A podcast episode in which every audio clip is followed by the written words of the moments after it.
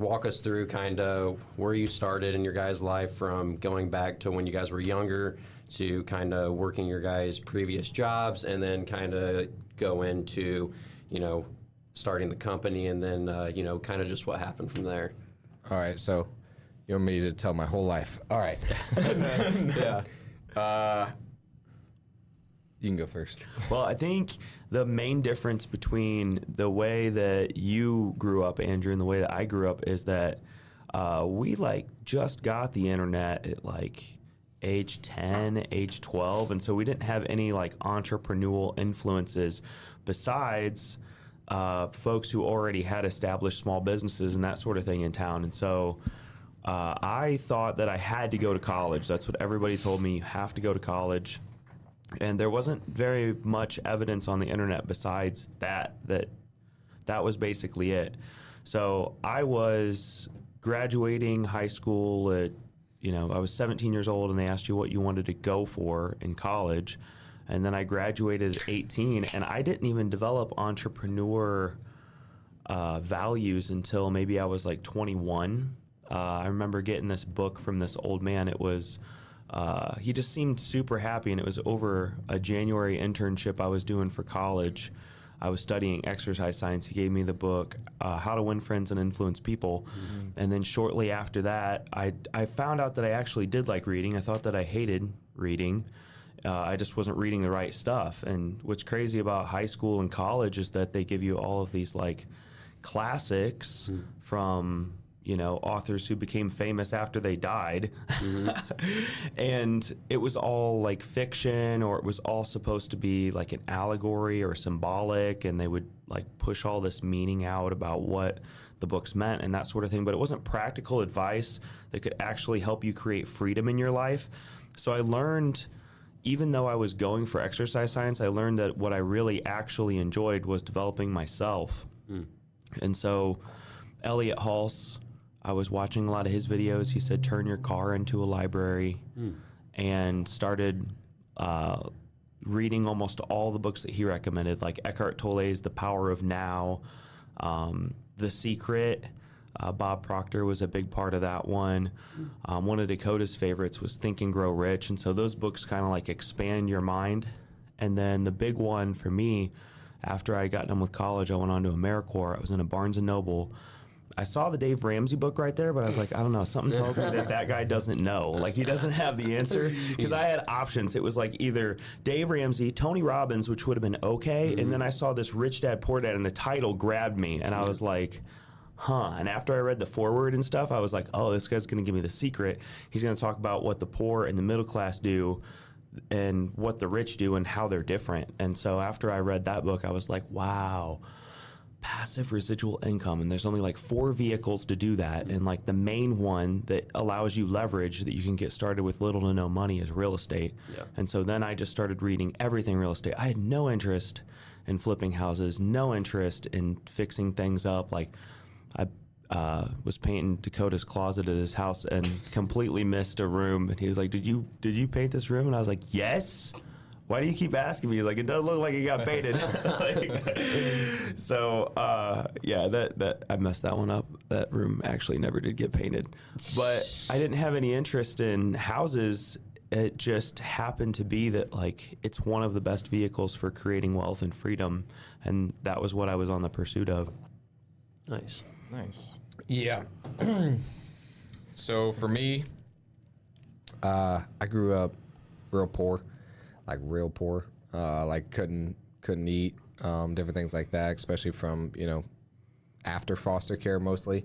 So uh, yeah, I grew up in a interesting household with two sisters mostly. So uh, yeah, I was mostly with my mom, but I was with my two sisters the whole time. So I had a lot of female influence on my life, which either like made me more open to females, which is funny because I thought I understood females more, but also it could have made me more masculine in the sense of like I had to become more dominant because I felt like, all right, man, I got to be the man of the house and I got to step up for you know my family and stuff like that. So it's interesting how it can go one of two ways. It can either make you more dominant or you know have you be more open to feminine energy. Yeah. So I feel like it did a little bit of both for me, but it, um yeah, I went to. I grew up in foster care for a couple years, and we we moved around a lot. So there was not a whole lot of people that were around me that you know were the same, except for my my sisters, and uh, yeah, from there, I mean, after we got back again, it was super rough. We were super poor. Didn't have a whole lot of heat in the wintertime. Had to share bathtub with like six kids. It was it was insane. Um,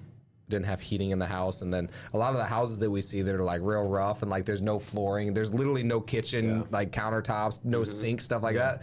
That was that was how we grew up, and then also we had. I remember I remember washing the dishes. The way that we washed our dishes in our house was this big metal bowl that you just mm. wash the dishes in. So it's like that that bowl got real freaking dirty because yeah, you just go put it in like a different sink, but you couldn't wash the dishes. So mm-hmm. you know you got that one, you put some soap in it, and then you clean the dishes in that in that bowl. So uh, yeah, that was mostly my childhood was just growing up extremely poor, and then uh, I kind of got rebellious in the sense of like you know. I don't want to listen to my parents. I don't want to listen to teachers, different things like that. People who told me certain things, and then I look at their life. I'm like, I don't know if you actually know what you're what you're talking about. And I remember everybody's always like, eventually one day you're gonna look back and say that your parents were right, and I'm like, I still haven't gotten there. Uh, because I still think that like they taught a lot of great lessons. There's a lot of things that they did teach that were right, but at the same time, I still don't be like, oh yeah, they had it figured out and they were telling me all this stuff. It's like, nah, I think they were almost just as wrong as I thought they were, and I think that I still helped them with different things. But people will be, my, they might be mad at me for saying that, but it is what it is. Like I really do feel that way. Of like, I, it's not like I, I'm like, oh, now I think my parents do know everything, and like, nah, I can tell how just how broken. I mean, realistically, we all are. But anyway, from there, you know, going to high school, uh, I did okay in high school. Um, got you know mostly A's and B's, and then sometimes I get a C plus, and then I go talk to the teacher, be like, all right, how am I going to get this to a B minus? Because you know I want to get those A's and B's, and so Yeah. I'd negotiate with them. Uh, most of the time it worked. And uh, anyway, so and then I got kicked out, which is funny. I got kicked out two of my years. Uh, so I got kicked out my sophomore year and my senior year, and then I kept going to alternative school. Then I just flew through these tests because I was like, dude, screw this. I'm, I just want to be done. So ended up getting it all done. Graduated at 17 then went really really hard into the work the workforce. Um, and i just started working like physical labor um, doing any job i could do. Had multiple jobs three jobs at a time just doing whatever i could to survive. Was making like $12 an hour or 60 hours a week. Just it was insane. Um, and yeah from there got into car sales eventually one winter and then uh, after car sales, like I started reading books like what Tony talked about, Think and Grow Rich, How to Win Friends and Influence People. Have you guys read that, by the way? Um, I have not read that one yet. No, That is Not like- either. Never read it. That one is like the best one.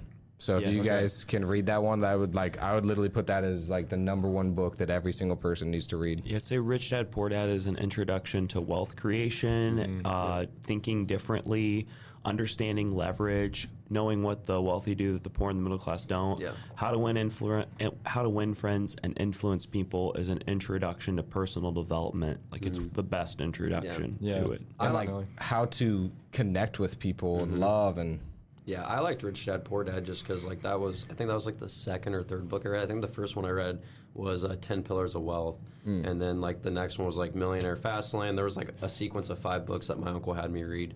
Um, but Rich Dad Poor Dad was really good. But that's surprising too, is just because like that one, like you said, how to win uh, friends and influence is just like.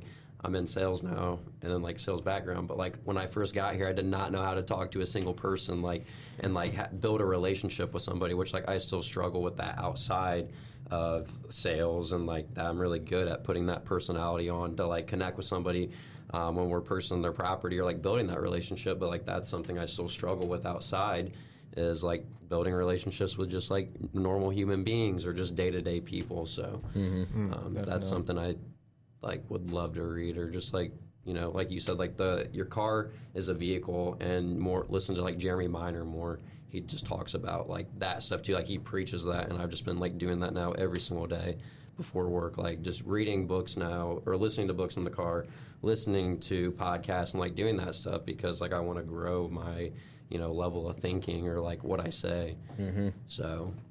Yep.